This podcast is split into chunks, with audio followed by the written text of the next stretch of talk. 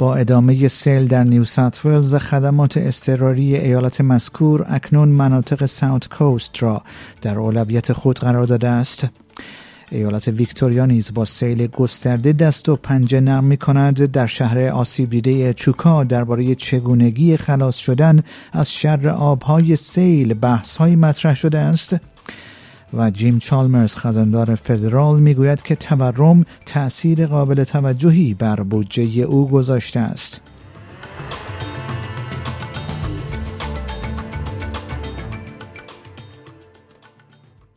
درود بر شما شنوندگان گرامی این پادکست خبری امروز سهشنبه 25 اکتبر سال 2022 رادیو SBS فارسی است که من پیمان جمالی اون رو تقدیم حضور شما می کنم.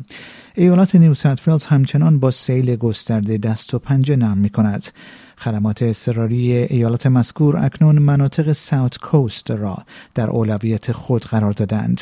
کارلین یورک کمیسر SES تایید کرده است که در حال حاضر هفت مرکز تخلیه در این ایالت وجود دارد و بیش از هزار داوطلب در سراسر نیو فیلز مستقر شدند.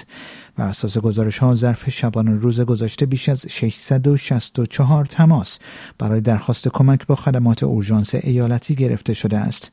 کمیسر یورک بار دیگر بر اهمیت اقدامات احتیاطی به ویژه اجتناب از رانندگی در آب سیل یادآوری کرده است. So it is disappointing that the SES and our partner agencies are continually asked to go out and rescue people who are making a poor decision to drive through floodwaters. So I remind all the community to please be aware of your risk. We've heard that the weather um, at the moment is um, uh, receding a bit and the rivers are slowly receding, but it doesn't take away the risk of the communities and the roads.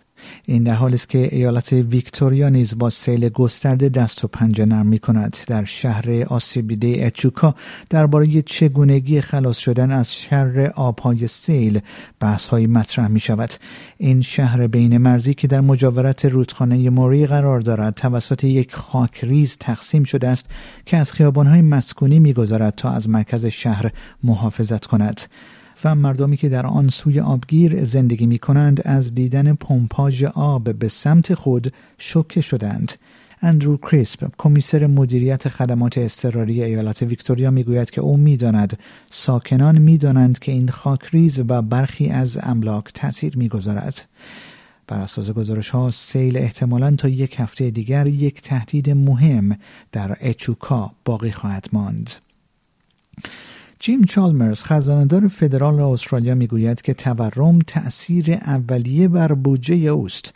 آقای چالمرز می‌گوید که بودجه پیشنهادی او بر اساس سه هدف ارائه می شود تامین هزینه های زندگی، تقویت اقتصاد و ترمیم بدهی ها و کسری های قبلی. کیتی گلگر وزیر دارایی استرالیا نیز روز گذشته گفت که کابینه 22 میلیارد دلار پسنداز کرده است. و این در حالی است که آقای چالمرز ابراز امیدواری کرد که استرالیایی ها روی کرده او را درک کنند.